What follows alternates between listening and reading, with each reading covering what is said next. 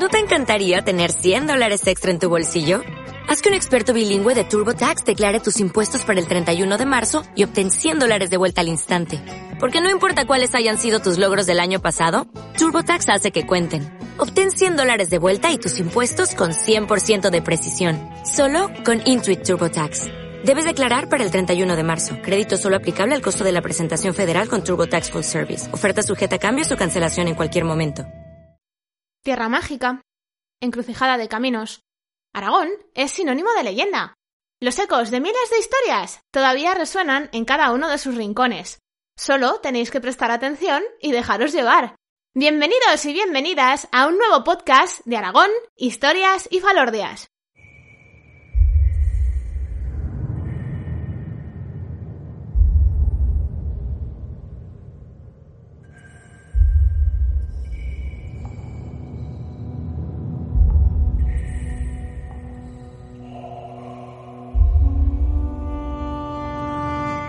Hola viajeros y viajeras, hoy es 5 de diciembre de 2020 y yo soy, como siempre, María Argota, historiadora y educadora patrimonial.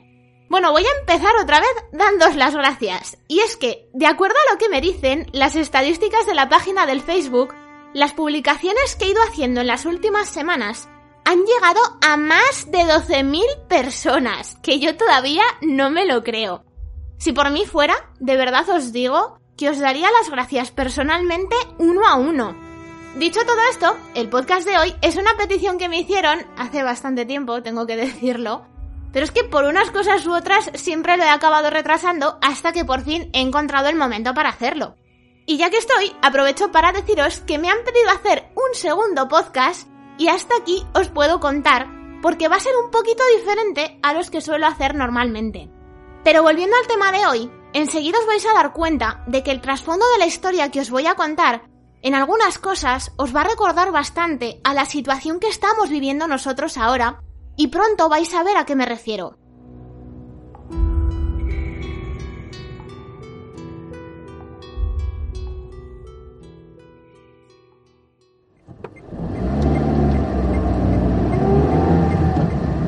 Hoy hemos vuelto a coger este coche que estáis escuchando de fondo y en el que cada vez cabe más y más gente para venir hasta el que para mí es uno de los parajes más espectaculares que tenemos en Aragón. Seguro que muchos lo vais a conocer aunque sea de pasada y los que no, por favor, anotadlo en esa lista de lugares a visitar cuando la situación nos lo permita porque merece mucho la pena. Nos hemos venido hasta una de las sierras exteriores de los Pirineos que es esa que digamos que hace como de barrera entre la montaña y el valle. Y seguro que muchos ya habréis adivinado que estoy hablando de la Sierra de Guara. Esta sierra y otras que son un poquito más pequeñas forman el Parque Natural de la Sierra y los Cañones de Guara. Si os gusta la naturaleza, los deportes de aventura, la historia o una mezcla de todo eso, yo estoy segura de que os vais a enamorar de este parque, que es tan grande que se extiende por cuatro comarcas de la provincia de Huesca. Con lo de graneros exagero, que es que abarca 15 términos municipales distintos de uno y otro lado de la sierra. Y aunque me gustaría mucho hablaros de todos, hoy me voy a centrar en uno, que es el pueblo de Adahuesca.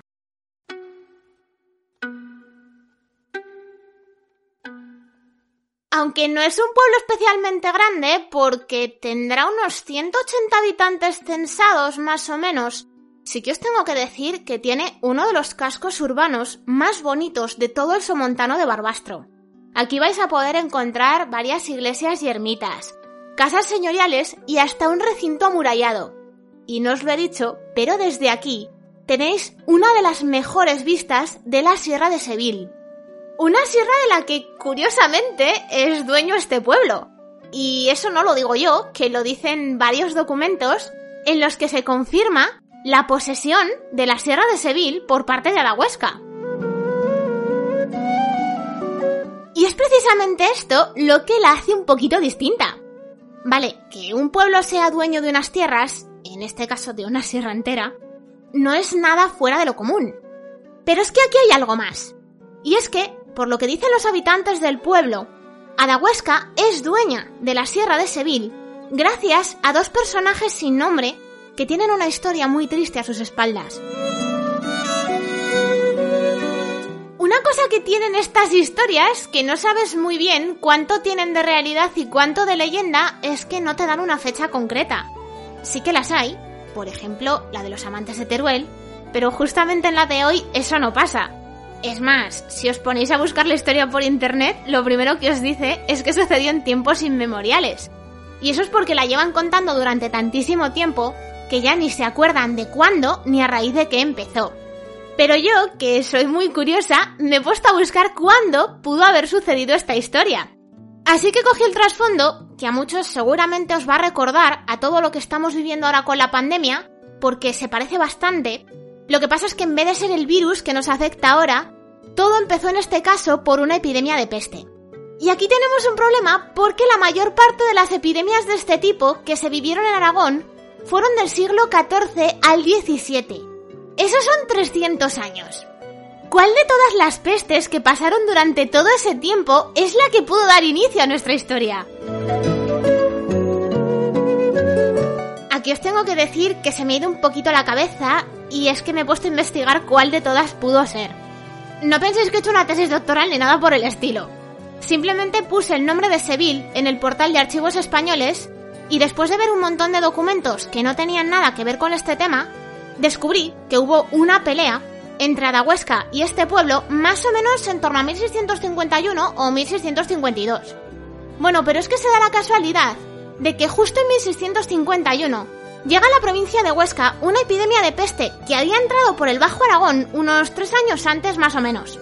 Si yo tuviera que apostar por una fecha para el inicio de nuestra historia, yo me decantaría por esta, y os lo digo por dos razones.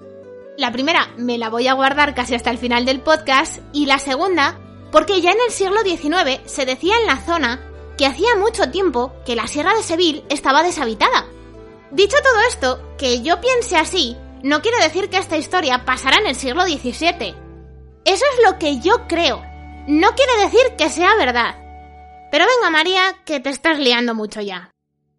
Quienes ahora van a recorrer la parte más alta de la Sierra de Seville se la encuentran vacía. De lo que en su día fueron poblaciones pequeñitas, ahora prácticamente no queda nada.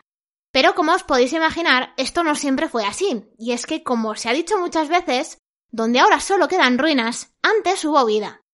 Hace siglos, los que pasaban por aquí podían descansar en el pueblo de Mesón de Seville, que era prácticamente una parada casi obligada para los viajeros que o iban hacia la montaña o venían hacia el valle.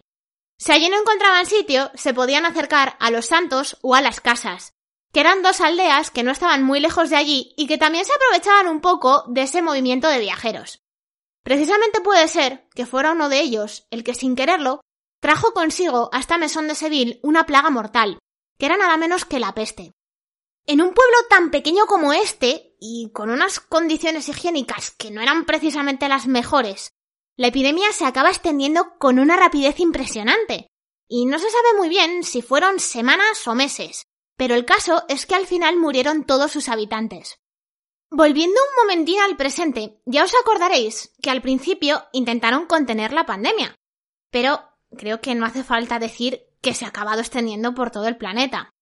En esta zona pasó lo mismo, y al poco tiempo la peste llegó a la aldea de los Santos, y acabó barriendo a toda su población antes de que pudieran hacer nada. La epidemia siguió avanzando y terminó llegando a la aldea de las casas, donde pues ya os podéis imaginar que la historia volvió a repetirse. Vale, igual no del todo, porque no se sabe muy bien cómo. Si fue suerte o fue un milagro, en las casas hubo dos supervivientes. Dos personas que por su edad y su condición física, pues nadie esperaba que pudieran sobrevivir a algo como esto. Eran dos ancianas, que se acabaron convirtiendo en la única prueba de que alguna vez la parte más alta de la Sierra de Seville había estado habitada. Viendo que las cosas se iban a poner muy difíciles si se quedaban allí solas, estas dos mujeres tomaron una decisión que yo os tengo que decir que me parece muy valiente. Dejaron su aldea para irse a buscar un pueblo en el que las acogieran y en el que pudieran pasar los últimos años que les quedaban de vida. Pero ya vais a ver que no les iban a poner las cosas muy sencillas.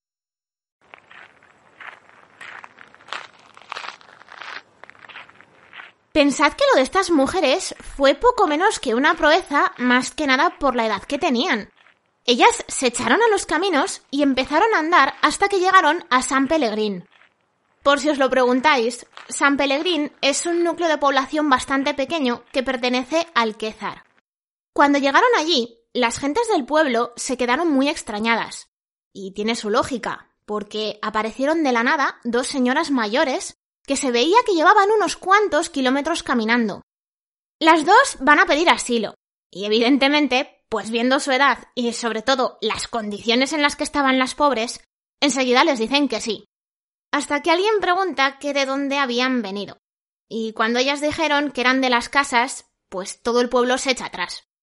Y es que sabían perfectamente que la peste casi había matado a todos los habitantes de aquella zona, y, lógicamente, tenían miedo de que las mujeres estuvieran contagiadas y extendiesen la enfermedad a su pueblo. Así que les dijeron que no, y ellas, muy a su pesar, pues tuvieron que irse a buscar otro sitio. No me preguntéis cómo, consiguieron llegar a Radiquero, y allí la historia se vuelve a repetir. Ellas pidieron que las acogieran y cuando ya casi estaban a punto de hacerlo, les volvieron a preguntar que de dónde eran.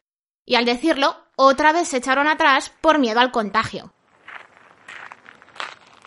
De allí, y ya cada vez más y más cansadas, se marcharon hasta Alquézar, que era, digamos, como su gran esperanza. Ellas pensaban que al ser un pueblo más grande que Radiquero y que San Pelegrín, alguien se apiadaría de ellas y las acogería.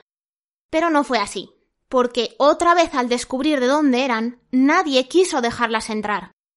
Ese no fue, ¿cómo decirlo?, un golpe de gracia. Ellas se dieron cuenta de que si en Alquézar, que era uno de los pueblos más grandes, no las querían, difícilmente las iban a querer en cualquier otro de los pueblos que había en la zona. Y eso quería decir que solo les habían dejado una alternativa, que era seguir caminando hasta que su cuerpo dijera basta. A partir de aquí, casi se puede decir que las señoras empezaron a andar sin rumbo fijo, porque es que ya habían perdido toda esperanza. Y en estas estaban cuando a lo lejos vieron las murallas de Adahuesca.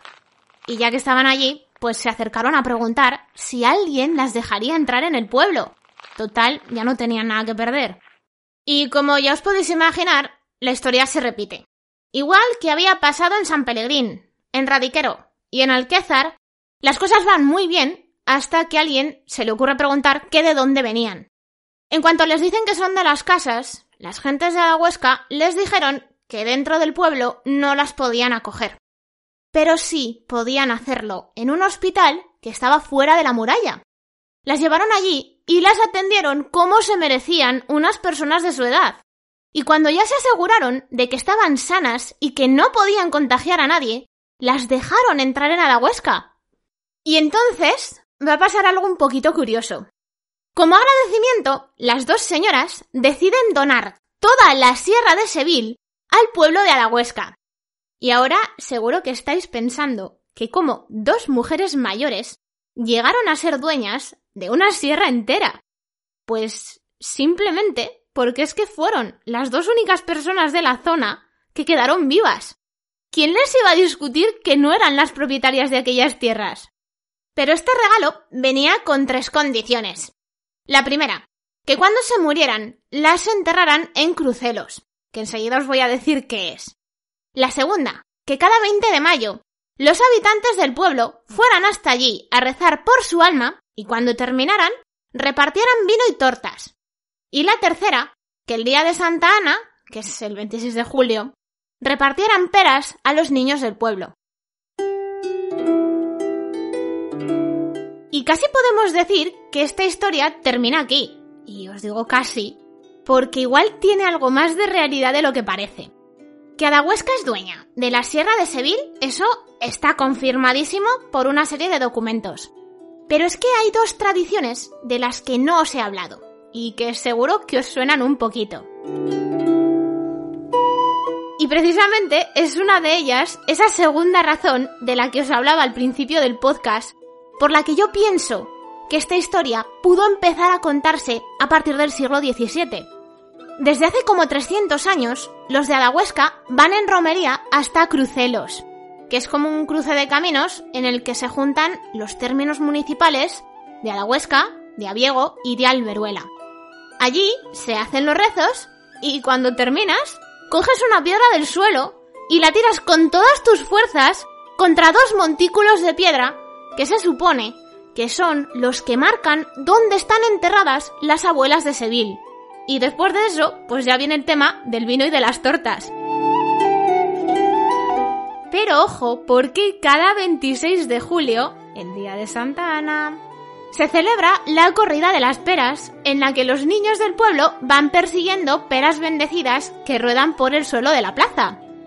Así que si después de escuchar todo esto no tenéis muy claro si es una historia real, una leyenda o una mezcla de las dos cosas, pues eso ya os va a tocar decidirlo a vosotros. Bueno, yo me despido por hoy, no sin antes agradeceros por enésima vez que estéis ahí escuchando y comentando cada podcast o los posts que subo a Facebook y a Instagram.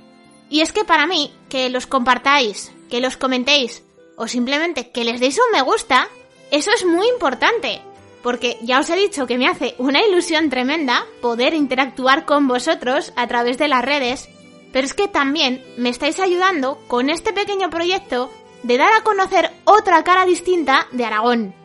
Si queréis más información sobre la historia de las abuelas de Seville o tenéis alguna duda sobre temas aragoneses, podéis escribir a consultas arroba o contactar a través de los perfiles de Aragón, Historias y Falordias en Facebook e Instagram. Os espero en un par de semanas. Que paséis un día de leyenda. Bueno, mamá, por fin he contado la historia que me has pedido.